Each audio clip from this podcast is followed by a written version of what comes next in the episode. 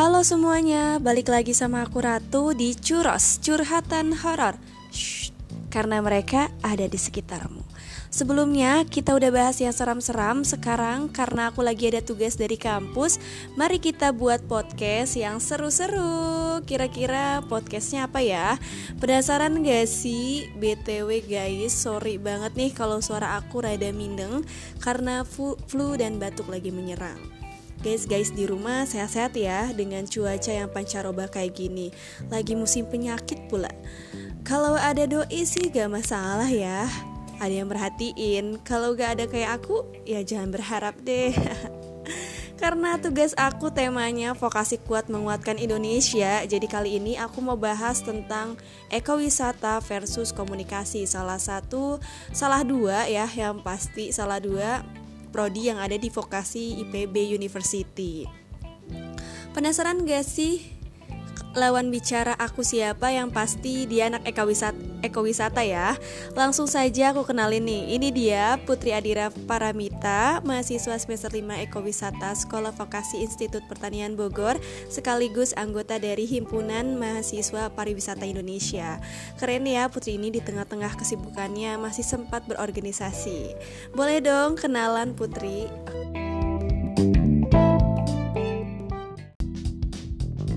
Halo semuanya, kenalin aku Putri Adira Paramita, aku mahasiswa Sekolah Vokasi Institut Pertanian Bogor, program studi ekowisata. Jadi sekarang ini kesibukan aku ya sewajarnya mahasiswa semester 5 kali ya, kayak udah mulai-mulai ngurusin PKLTA, kemudian juga lagi sibuk-sibuknya tugas karena memang udah semester tua juga. Uh, dan di sini aku juga mau temenin Ratu buat bahas-bahas podcast mengenai gimana sih dunia perkuliahan di Vokasi Institut Pertanian Bogor.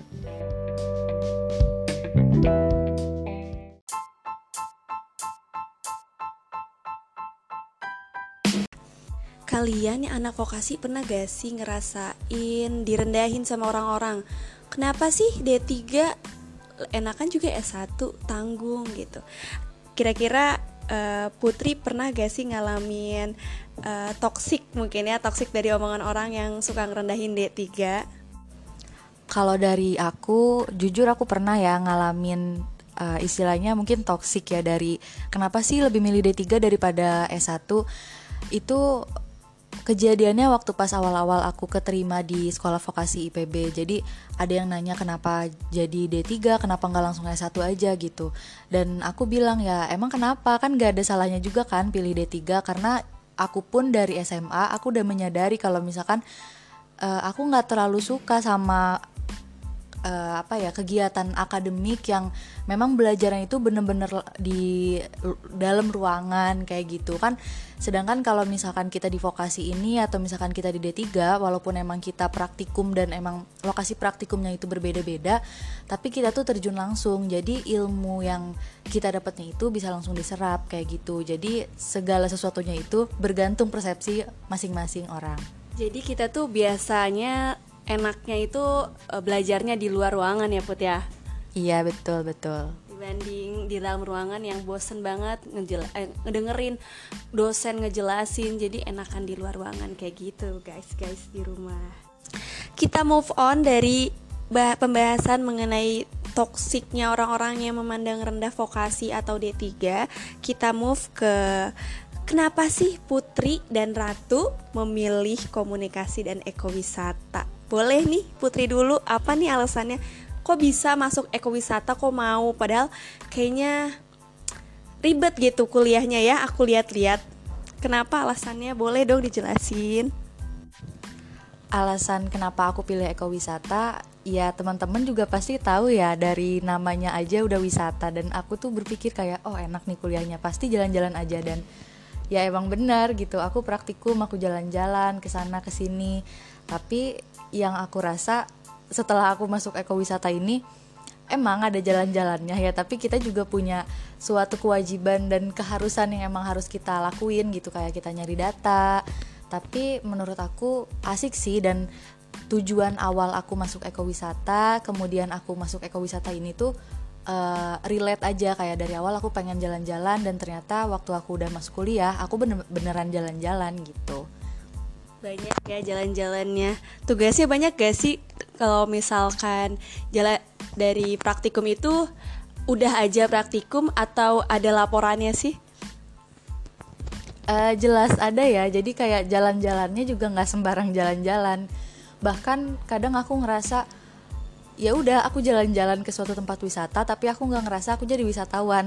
Aku cuma jadi pengunjung. Jadi kayak ya udah aku nyari data tapi aku juga kurang menikmati uh, gimana nikmatnya suasana di uh, tempat wisata itu gitu. Terus juga uh, setelah kita datang ke tempat wisata nih pasti ada sesuatu suatu data lah yang kita cari entah itu fasilitasnya atraksinya atau misalkan kita wawancara pengunjung kayak gitu. Jadi kita tuh nggak semata-mata kita jalan-jalan terus asik-asik itu enggak ya kayaknya.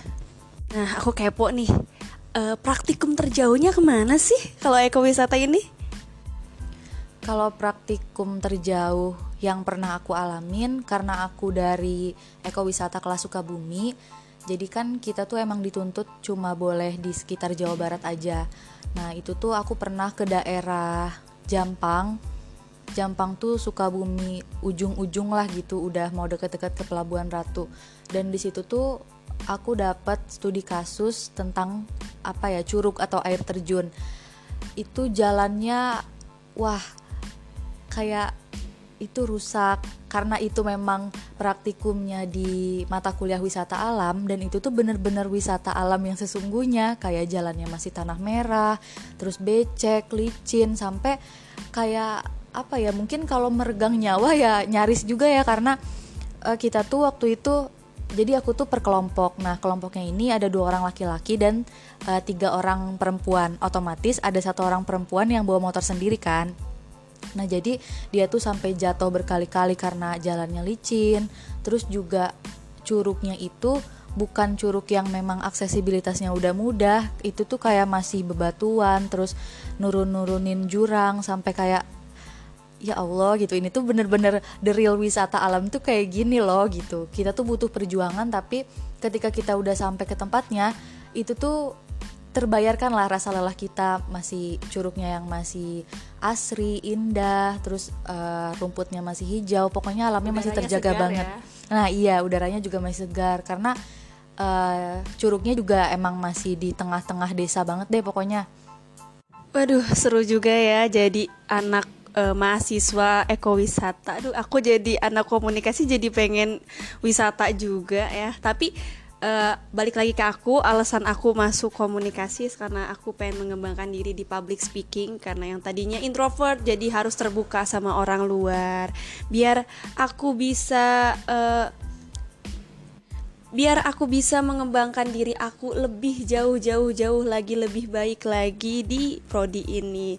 Aku alhamdulillah ngerasa uh, better lah dari ratu yang SMA dan ratu yang sekarang kuliah kalau bagi aku sendiri praktikum komunikasi itu uh, gak kalah seru sih dari ekowisata pastinya. Ada nih, aku tuh sering banget ngebuat uh, talk show atau webinar yang ya ampun yang kalau misalkan kita nggak dengar para narsumnya itu wow banget gitu pengen banget jadi dia gitu pengen banget jadi orang orang-orang yang bisa membantu orang orang-orang yang uh, jadi pembicara dan ngasih ilmunya ke banyak orang itu seru banget sih. Kalau di komunikasi ya. Tadi kita udah ngebahas tentang alasan Putri masuk ekowisata dan Ratu masuk komunikasi. Sekarang apa sih mata kuliah terberat dan praktikum terberat di ekowisata dan komunikasi? Oke, sekarang aku dulu ya. Kalau bagi aku praktikum terberat adalah praktikum di semester 4 dan 5. Kalau semester 4 ada teknik penulisan ilmiah atau TPI yang ngebuat kita tuh uh, seakan-akan seakan-akan kita ngebuat TA sedangkan kita aja masih semester 4 ya kan? Itu susah banget dan Masya Allah dosennya teliti banget. Jadi semakin di depan lah pokoknya TPI gila. Dan selanjutnya masuk ke semester 5 ketemu lagi sama uh, sama mata kuliah film. Kita kemarin buat film dan masya allahnya susah banget masuk ke karakternya. Karena uh, basic aku itu bukan jadi aktor bukan jadi artis bukan jadi pemain peran. Aku tuh bu, uh, basicnya bukan di situ. Tapi biasanya basic aku itu di suara seperti radio atau public speaking dan struggle banget sih pada saat aku membuat film dan menjadi peran di situ kalau Putri gimana nih kalau dari program studi ekowisata, mata kuliah terberat itu kalau menurut aku ya, ini ada di semester 2 dan 3. Itu ada mata kuliah statistika sama ada mata kuliah SIG atau sistem informasi dan geografis.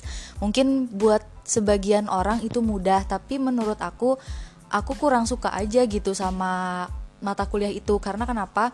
Itu tuh bener-bener pakai aplikasi gitu loh yang ada di laptop, terus juga ya udahlah statistika masih oke okay, masih bisa dihitung secara manual. Tapi kalau untuk SIG atau sistem informasi geografis ini dia itu apa ya gambaran matkulnya tuh uh, yaitu matkul yang pemetaan. Jadi kayak kita juga butuh kreativitas selain kita butuh kreativitas kita juga harus pakai ilmu pengetahuan gitu di dalam otak kita. Jadi kita nggak bisa sembarangan bikin peta gini gini gini kita juga harus perhitungan kayak misalkan skalanya berapa terus uh, ini titik letaknya di mana kayak gitu. Nah aku tuh kayak pusing aja gitu. Terus apalagi kan setiap ya gimana sih peta kan dipisah-pisah. Misalkan ini ada peta pulau terus ada peta laut kayak gitu. Uh, terus juga kenapa bisa aku kurang suka sama matkulnya karena terkadang ya namanya aplikasi itu ada errornya Nah, terus juga matkulnya ini banyak banget step-stepnya. Jadi kalau udah salah satu itu tuh harus ngulang dari awal. Jadi kan kayak ih males banget sih gitu tapi untuk sebagian orang matkul ini adalah matkul seru bagi orang-orang yang bisa melakukannya gitu nah kalau buat praktikum terberat hmm, sebenarnya dari semester awal juga kayaknya berat sih. Cuma seiring berjalannya waktu karena kita terbiasa itu jadi udah biasa sih ke sini sini tuh. Karena kan kita bikinnya laporan laporan laporan terus. Jadi uh, mungkin dalam seminggu itu ada lima laporan yang harus dikumpulin. Terus juga ada powerpoint yang harus dikumpulin. Itu kan ya namanya bikin laporan tuh berat juga berat juga ya apalagi laporan ilmiah gitu Nah, untungnya jadi anak komunikasi itu, anak komunikasi itu biasanya nggak pakai laporan, guys, nggak kayak anak ekowisata. Kita tuh biasanya presentasi dan presentasinya itu berdasarkan apa yang kita buat. Misalnya, aku ngebuat tentang film, aku ngebuat tentang keseharian daily life di EAF atau editing audiovisual. Itu di semester 5 ini. Pokoknya sesusah apa pun kuliah kita dan praktikum kita, kita harus ngejalani dengan sepenuh hati karena tujuan kita untuk kuliah kan Tujuan kuliahnya kan untuk menjadi orang sukses, orang yang berkompeten bagi SDM di Indonesia. Aku yakin sih di setiap kesusahan pasti ada kemudahannya. Kayak kata pepatah aja, berakit-rakit dahulu, bersenang-senang kemudian. Apa pun struggle yang ada di jurusan kita, pasti itu semua berguna untuk kita sebagai calon sumber daya manusia di Indonesia. Misalnya nih, kalau Putri biasanya menjadi pelopor naiknya pariwisata yang ada di Indonesia, biar Indonesia semakin dikenal oleh orang luar. Vokasi juga berperan dalam proses tersebut karena Putri belajar di vokasi dan vokasi mencetak mahasiswa-mahasiswa berprestasi dan berbakat. Kalau komunikasi, tentunya banyak juga yang menjadi orang-orang sukses seperti pebisnis, konten kreator, news anchor, announcer, dan masih banyak lagi. Alumni komunikasi yang paling aku suka dan aku kenal yaitu salah satunya ada Hamidah Rajmania. Salah satu role model aku biar aku makin semangat belajar dan menjadi orang sukses. Aduh, udah gak kerasa banget ya. Kita udah ngobrol banyak banget tentang prodi dunia vokasi. Segitu dulu dari Ratu Semoga apa yang kami ceritakan membawa manfaat bagi pendengar dan guys-guys di rumah ya. Kalau kata vokasi sih salam seroja Salam sehat, rohani, dan jasmani. Aku Ratu pamit undur diri Sampai jumpa di episode-episode berikutnya. Bye-bye